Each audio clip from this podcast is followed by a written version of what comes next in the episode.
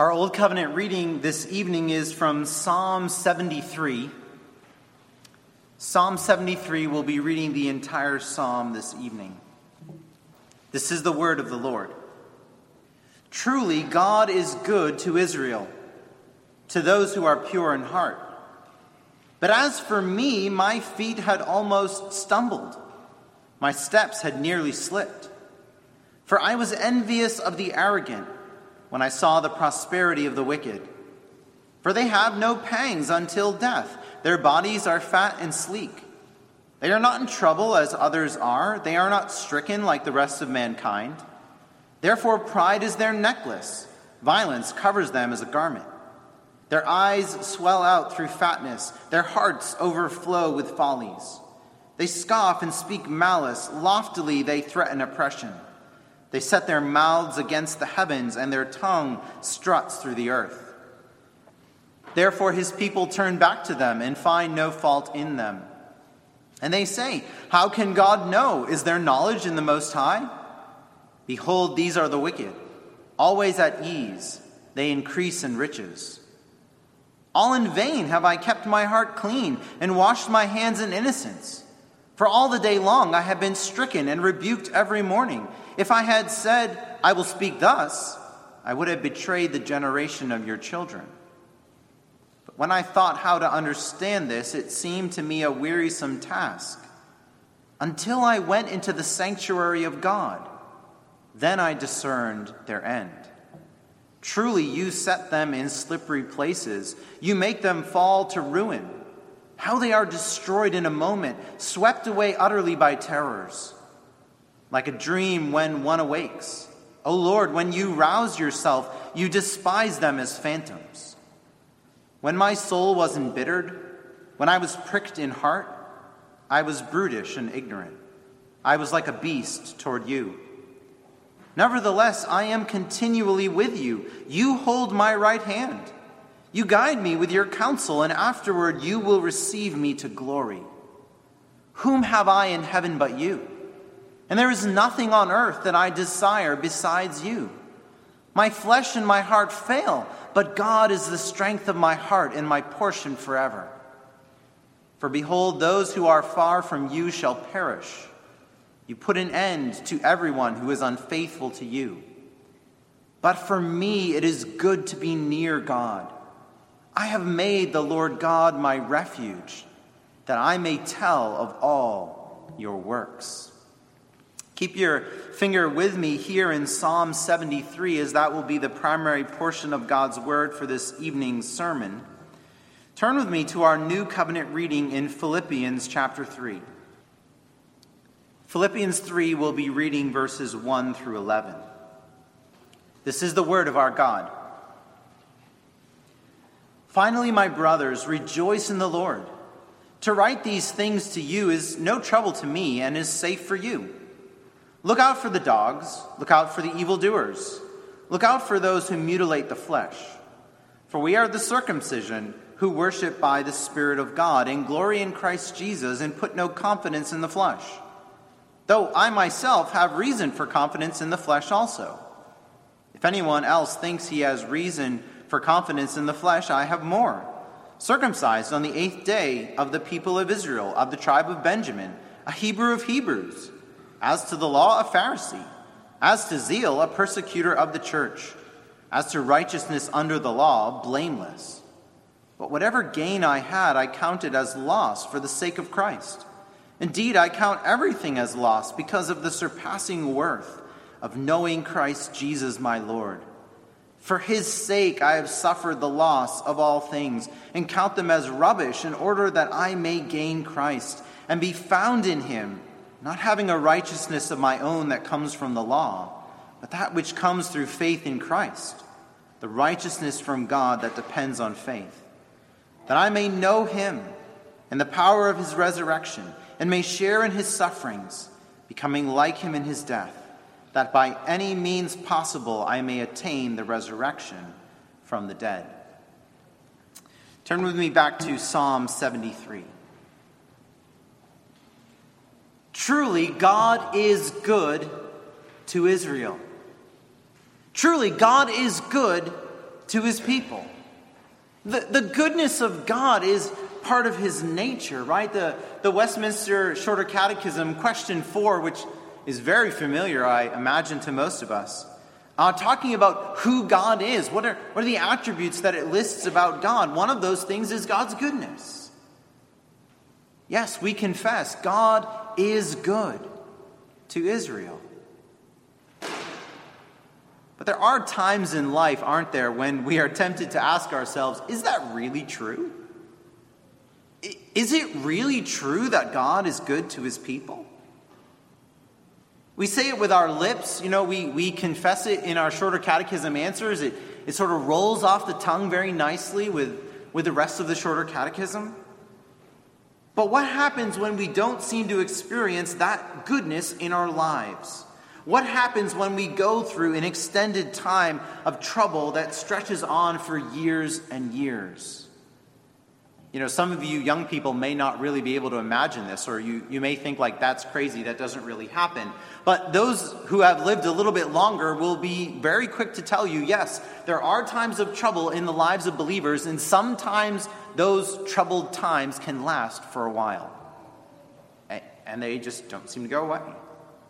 And this is actually one of the amazing things about the Psalms, right? Is we learn not just how to praise God, but how to deal with the fact that sometimes we don't know how to praise God. They help us understand those times when we have doubts and questions. I think sometimes as believers, we're afraid to ask those questions like, well, I shouldn't really question the goodness of God. Well, that is true, but sometimes there will be doubts that will come into your mind. And the psalmist is not afraid to bring up those questions. God is good to Israel, but what happens when we don't see it? How do we deal with that? See, the psalmist is going through a time of trouble in his life, but the problem is that he is fa- what he is facing isn't just his own trouble. He's also facing the problem of the prosperity of the wicked. He's asking himself, why do bad things happen to good people? And why do good things happen to bad people? Like, that's not supposed to work that way. If God is good to his people, why do we suffer? And if God is good to his people, why do the wicked prosper? We confess and we believe in the goodness of God, but when doubts and temptations make us question this truth, the thing we need to realize is we haven't learned this truth well enough. We need to look at it again. We need to come with the psalmist here and understand what it means that God is good to his people. The psalmist comes face to face with doubts that make him question the goodness of God, and he is led by the grace of God to understand that God truly is good. Now, looking at this psalm together, we'll see there are three movements to this psalm. And so I want to break I want to break it down into those three movements. First there is the conflict, second there is the turning point, and third there is the resolution. There is a conflict, there is a turning point, and there is a resolution. And so as we ask this question to ourselves, what do we do when we don't see the goodness of God? How do we affirm what we confess? How do we experience what we confess? Let's look at this psalm together in these three movements. First, there is the conflict in verses 2 through 12. Now, the psalmist starts out here in verse 1 with a confession of God's goodness. We've already noted this, but let's notice it again. Truly, God is good to Israel, to those who are pure in heart. See, the pure in heart are those who have believed in God by faith. They are those who are fully committed to God and His Word. They aren't double minded, right? Like we heard this morning in James chapter 4. These are not the double minded people. They are single minded, single mindedly pursuing the worship of God. They are believers. And I think it's actually interesting because it shows us that even single minded believers need to learn this truth. In other words, single minded believers aren't out of danger when it comes to questioning the goodness of God. Single minded believers can lose sight of this. The psalmist is saying, This is the truth. People of God, listen to me. This is the truth. God is good to his people, but let me tell you about the time I lost sight of that truth. Let me tell you about the time that I questioned that truth. Look with me here again at verses 2 through 3. He says, But as for me, my feet had almost stumbled, my steps had nearly slipped, for I was envious of the arrogant when I saw the prosperity of the wicked. See, what he's experiencing here is a crisis of faith, and the reason is because he has become envious of the wicked. You know, we won't read verses 4 and following. Um, he, he's just sort of reiterating again and again this is who the wicked, wicked people are but essentially they are they seem to prosper and they don't seem to have trouble in this life. The word for prosperity that the psalmist uses here when he says in verse 3 I saw the prosperity of the wicked it's it's the Hebrew word shalom. It's actually a pretty familiar word to many of us. You know, it's often used for peace. Uh, it can have a little bit broader of a range than that, but I think we recognize that. You know, it's like a greeting shalom, peace. The idea of this psalm is that things seem backwards. See, it's the righteous who should experience shalom, not the wicked. But what does the psalmist see in verses 4 and following? The wicked are healthy, they are wealthy and prosperous, they are prideful, they rebel and they speak out defiantly against God. They think that God does not see their ways, that He isn't going to do anything about their sin. And the psalmist is saying, like, I want shalom, why do they get it? These people don't follow God, and yet they have prosperity. Is it really worth it to follow God if I can seemingly live any way that I, that I want to and experience that kind of shalom? That's the question that's in his mind. Why have I spent all this time following after God? And I don't have shalom, and yet those people do. Now, if you happen to be reading a translation different than the ESV, uh, you may have noticed that verse 10 looks a lot different. Um, I'm tempted to pass over verse 10 because it's a little bit it's a little bit funky, and uh, most commentators don't quite know what to do with it. Um, but it is a little strange, and it, it, comes up different in different translations. So uh, the ESV says, "Therefore his people turn back to them and find no fault in them." Uh, but if you're reading a different translation, I'll just quote to you the New King James Version. It says something like this Therefore, his people return here and waters of a full cup are drained by them. Uh, the reality is the Hebrew is just difficult, so it's hard to know exactly what the psalmist is driving at. But I think I'm going to go here with John Calvin's explanation. It was the best explanation that I found, and he says this Many who have been regarded as belonging to the people of God were carried away by this temptation, that is, to pursue after the shalom that the, that the wicked seem to have, right? Many who had been regarded as belonging to the people of God were carried away by this temptation and were even shipwrecked and swallowed up by it. I think it's actually a pretty good explanation of what seems to be going on here in verse 10. In other words, the prosperity of the wicked has led professing believers away from the faith. They've seen the prosperity of the wicked and they've, they've questioned the goodness of God, and it, it even seems to have drawn away some who would claim that they were followers of God. Well, we come to verse 12 here, and it's, it's a summary statement of the previous verses. Behold, these are the wicked, always at ease, they increase in riches. That can be kind of hard to swallow, right? If God is on his throne, why do the wicked have shalom and the righteous suffer? Now, see, what's happening here is that the psalmist, at, at this point, right, in his thinking, not as he begins to understand the, the reality, which we'll come to, but at this particular point in his thinking, he was judging the order of the world merely by what he could see with his eyes. He was judging God by what he could see and experience, what was tangible to him. But that's not the eyes of faith. The psalmist is a true child of God, yet he was in danger of losing sight of the goodness of God. He was in danger of sliding down the path towards sin. See, that can happen to any one of us. We are constantly bombarded by what we see in the world around us. We are constantly bombarded by what we can observe, what we can touch and feel. We know what the Bible says about God. We know what the confession and the catechism say, and we have it memorized. But what happens when we look at the world around us and it doesn't appear to match up with what the Bible says? Like our experience, our experience of reality doesn't seem to line up with what we believe to be true of God. The wicked sin and rebel against God, and nothing happens to them. And, and the thing is, is that slowly and sometimes subconsciously, what we believe about God begins to be eroded. Our eyes of faith begin to grow a little bit dim. We tell ourselves, right? Don't we? We tell ourselves, nothing's going to shake my faith, but the devil will try to slowly undermine your faith. He's not going to present you with like a really massive problem, like choose this or deny the faith, because he knows you're not going to do that, but he is going to try to undermine your faith. To begin to make you question the goodness of God.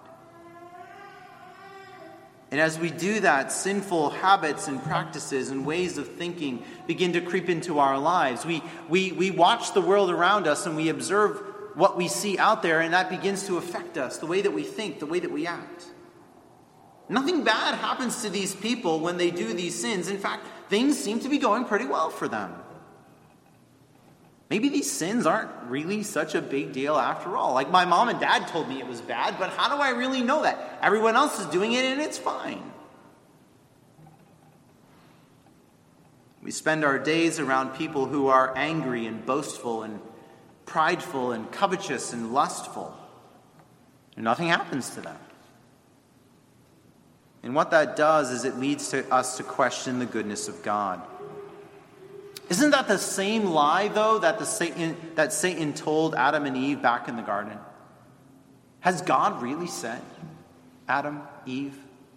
Is it really true? Is that really going to happen to you? And we come out of our day and we go back home and we bring these sins with us. We bring anger and lust and pride because we've begun to slip into thinking that we aren't as bad as other people and so it's okay. You know, maybe seeing the prosperity of the wicked doesn't lead you toward following their particular sins. You know, maybe you're like, okay, well, I don't do that. I mean, I work with unbelievers and yes, they're they're kind of off the wall, but it does I'm not going down the path of their sins. But maybe seeing the prosperity of the wicked leads you toward anger. Do you get angry when you look at the world around you? I mean, like things are going kind of bad, right? Uh, one party wins the presidential election and it makes you angry. Like that wasn't supposed to happen. One party pushes through certain legislation and it makes you angry. And like what happens is, is we, we begin to become dependent on what Congress or the Supreme Court is doing. And we're so caught up in that that we either get happy or angry depending on how things go with that. Wickedness seems to spread unchecked and it makes us angry. And if we aren't careful, that anger can lead us, almost without realizing it, to question the goodness of God. See, the thing is, it's a mistake to think that the prosperity of the wicked won't affect you. When you look out at the world around you, you think, well, it doesn't really matter what the world is doing. No, the reality is, is when you see the prosperity of the wicked, it's going to impact the way that you think and the way that you act. It does affect us. It does lead us consciously or unconsciously to question the goodness of God. It does lead us towards sin. And so, the, the application here of seeing what the psalmist went through is for us to realize we need to be on our guard. We need to guard against that kind of sin. We need to know yes, the wicked will prosper, but I don't have to follow their sins. I don't have to become angry and resentful toward God because of what the wicked are doing. So, what is the solution to that? What is the solution to, to questioning the goodness of God? Well, we actually see that in the verses that follow. We see that in the turning point of this psalm. First, there was the conflict. Second, there is the turning point in verses 13 through 17. Read with me, if you would, verses 13 through 15. The psalmist writes this All in vain have I kept my heart clean and washed my hands in innocence, for all the day long I have been stricken and rebuked every morning. If I had said, I will speak thus, I would have betrayed the generation of your children. And because he sees the prosperity of the wicked, the psalmist feels like he has followed God in vain.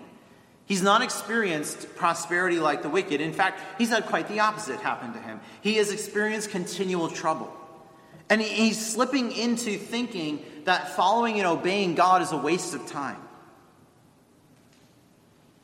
He's fallen into looking for what he can get out of this life from following God. When he didn't get what he wanted, he became angry. That's actually pretty strong selfishness right there. God, if I follow you, you got you know, you got to like I did my part, God, now it's your turn. You got to you got to pitch back into me some of what I was putting out to you. In the face of trouble and suffering, it is possible for believers to become so doubtful that they think that their faith in God is vain. Where, where is the concrete manifestations of God's goodness, right? Like, I've confessed that God is good. I followed God. I walked in obedience to Him but the wicked prosper and I suffer. Where is this thing called the goodness of God? Why do I seem to be the object of God's discipline and displeasure? And the thing is, that way of thinking, the logical conclusion of it is that God is unjust.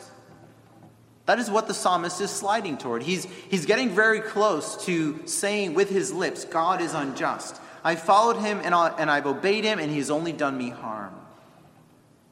It's really interesting what happens, though. At this point, he stops himself. He's getting ready to, to get to that logical conclusion, and he stops. And he won't go around saying this out loud. He refuses to speak in a way that betrays his faith, in a way that betrays the community of faith. And see, the turning point of the conflict begins when he recognizes that his complaint doesn't line up with the faith of the community of believers. That's what he says in verse 15. If I had said, I will speak thus, I would have betrayed the generation of your children. Here's the thing when doubts threaten to undermine our faith, look to the community of believers around you. Look to the people of faith who have gone before you. Look to those who have suffered and yet remained faithful. And realize you aren't alone. You aren't isolated. See, that's the problem. When we go through suffering, it can be very isolating. And it can make us feel, well, like God is picking on me. But look around you. Look to your brothers and sisters in Christ here. But look outside. Look outside to the broader church, to the saints of the past, and realize they have suffered too, and yet they have remained faithful. They have something to teach us. They have something to teach us about faithfulness to God. They have something to teach us about the goodness of God, even in the place of trouble and suffering. Look with me here at verses 16 and 17. The psalmist says, But when I thought how to understand this, it seemed to me a wearisome task until I went into the sanctuary of God. Then I discerned their end. It can be very difficult to understand the providence of God. I mean, that, that's what the psalmist is saying here in verse 16. He tried to think about it and it was hard. It, it's, it's complicated, right? The wicked prosper, the righteous suffer, but God is still good. How, how does that work? Like, it's hard to understand. But notice the psalmist only comes to the place of understanding. He understands his own circumstances, he understands the apparent prosperity of the wicked when he returns to the worship of God. It is in the place of worship that things begin to become clear. That he sees here in the place of worship that the whole point of our existence is life lived in fellowship with God, life dwelling in his presence. The true end of the righteous is eternal living in the presence of God, and the true end of the wicked is eternal destruction away from the presence of God. We won't come to a true understanding of the goodness of God while our gaze is fixed on this world. It's actually kind of hard to do because, like, we live in this world, right? It's what we're confronted with every day. That's what we're bombarded with. The psalmist is saying, look, you've got, you've got to actually look away from this sin cursed world, and you've got to look to God Himself. This world isn't all that there is. Yes, there is evil and wickedness here because man brought that into the world by his sin and rebellion against God. Yes, there is suffering and there is trouble, but man brought that too. See, it's not surprising that we see wickedness. It's not surprising that we experience trouble, but it is surprising that in the midst of all this, God graces us with his presence.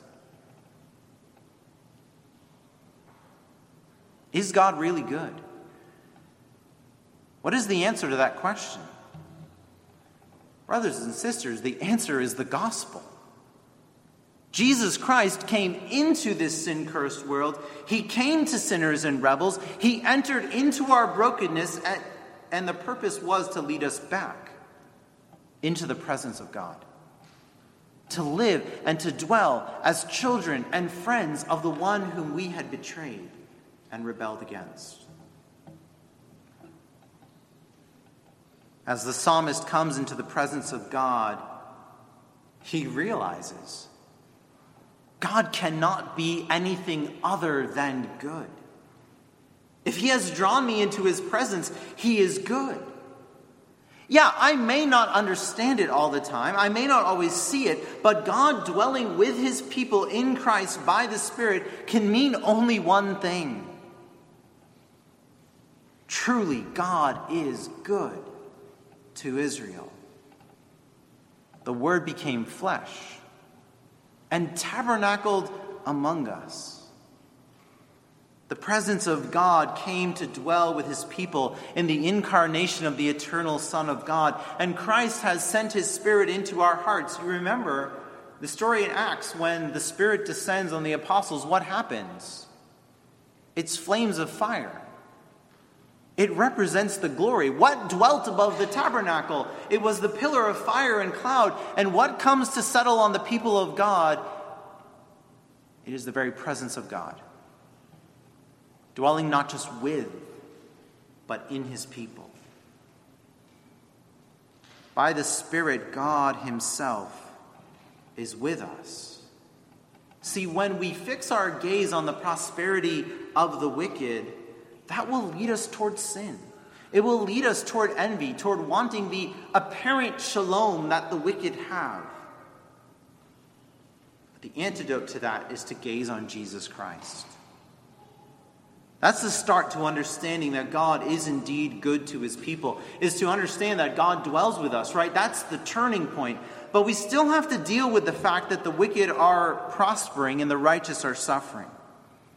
We believe that God is good. We see in Christ that God is good. But how does this apparent contradiction that the wicked prosper and the righteous suffer, how does that contradiction get resolved? We see that here in the resolution. There was the conflict, the turning point, and now the resolution in verses 18 through 28. See, in the conflict, it appeared that the wicked were prospering while the righteous suffered. But the resolution shows us what's really going on. The resolution reverses the conflict. The conflict dealt with the plight of the righteous and the prosperity of the wicked, but the resolution turns that around and deals with the plight of the wicked and the prosperity of the righteous. Look with me here at verses 18 through 20.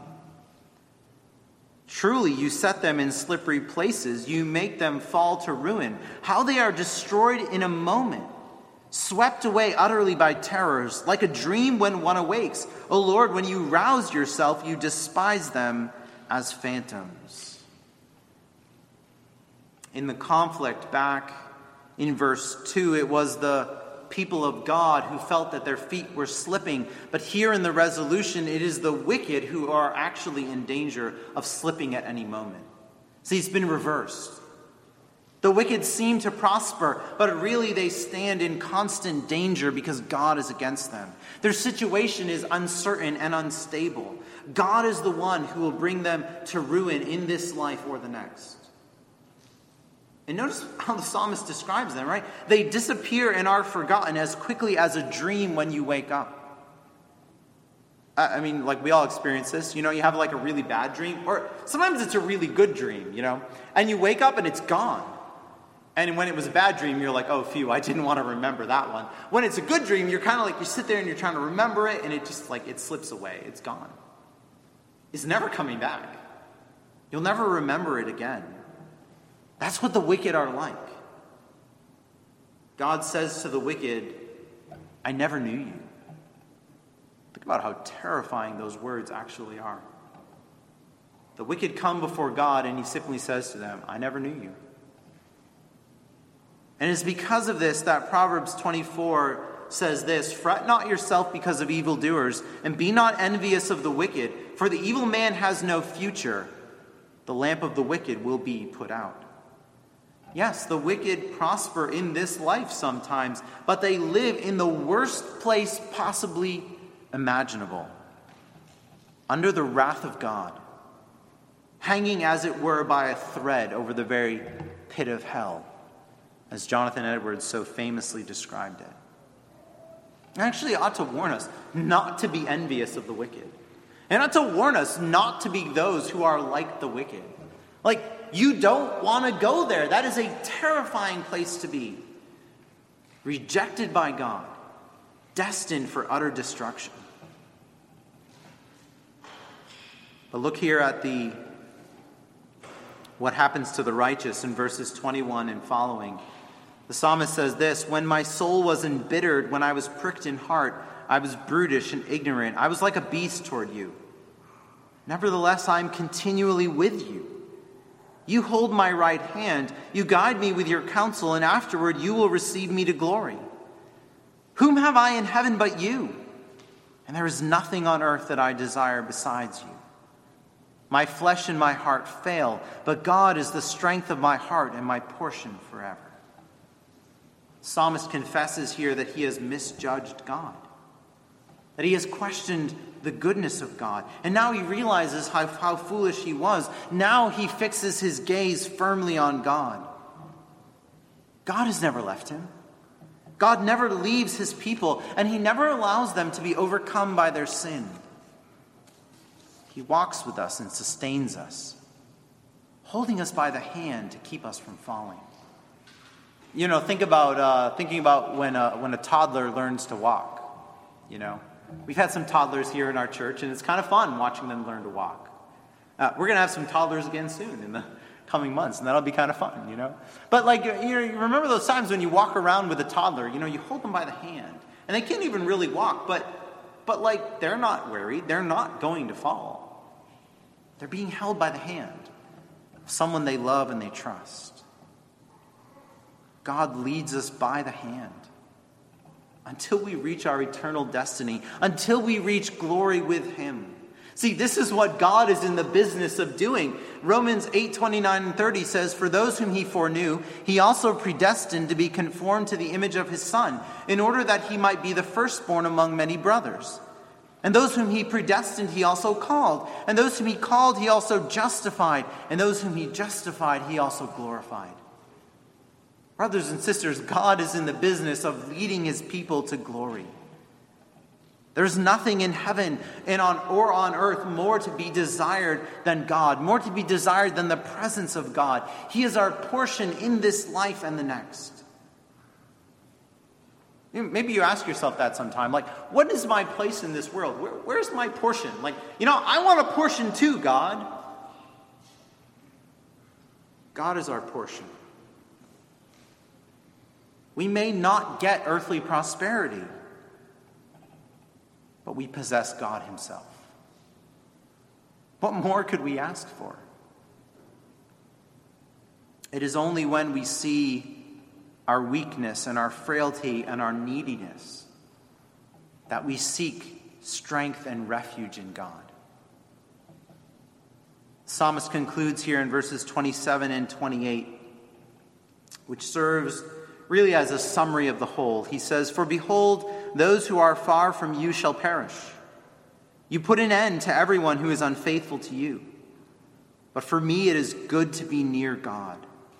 I have made the Lord God my refuge, that I may tell of all your works. See, verse 27, this is the real end of the wicked.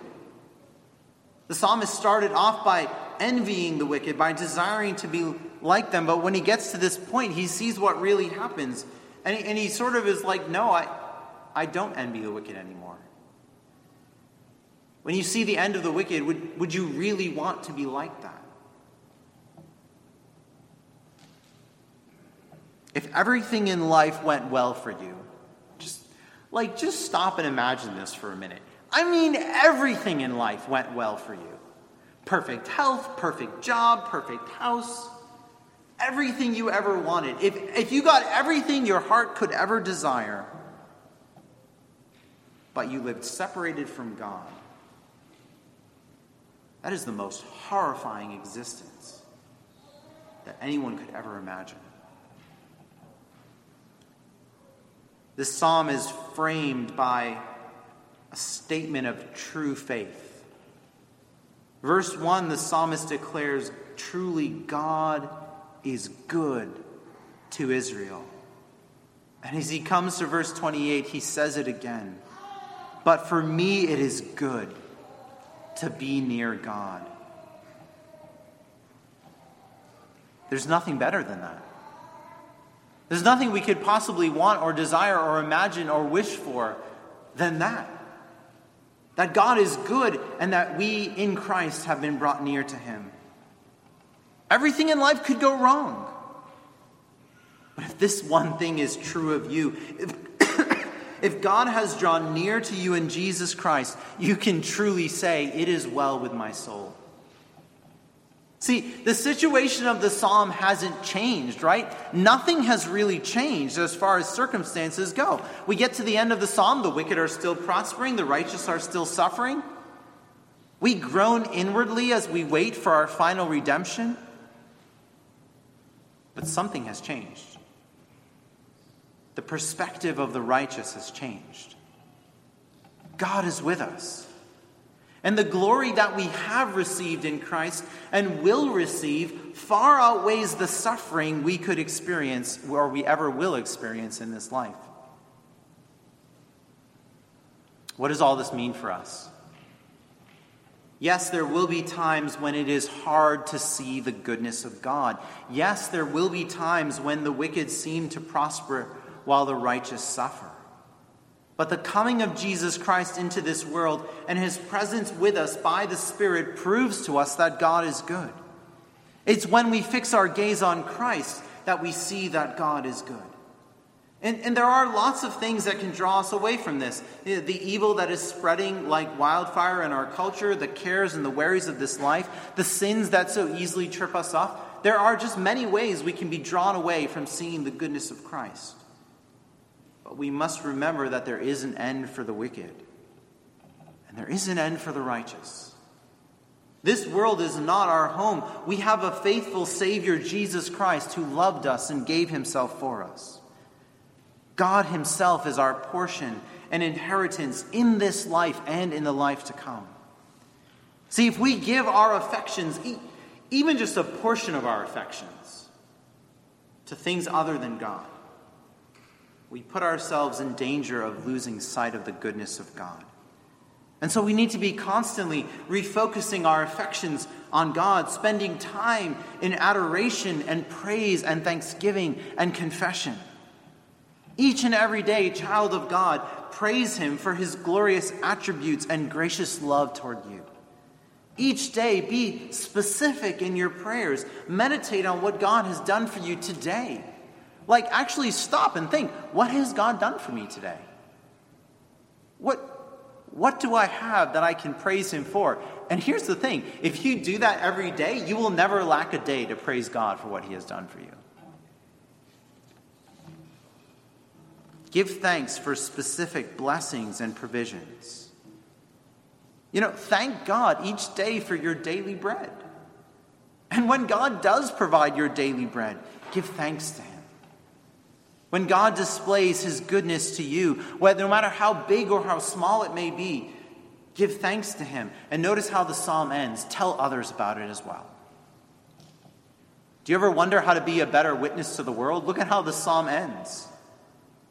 When your affections are fixed on God, when you are drawn to the reality that you live in the presence of God today, right now, and will dwell with Him forever in all eternity, when you are convinced that He is good to you in Jesus Christ, you won't be able to stop telling people about Christ, about the God who saved you and loves you. Come and hear, all you who fear God, and I will tell what he has done for my soul, because truly God is good to Israel. Amen.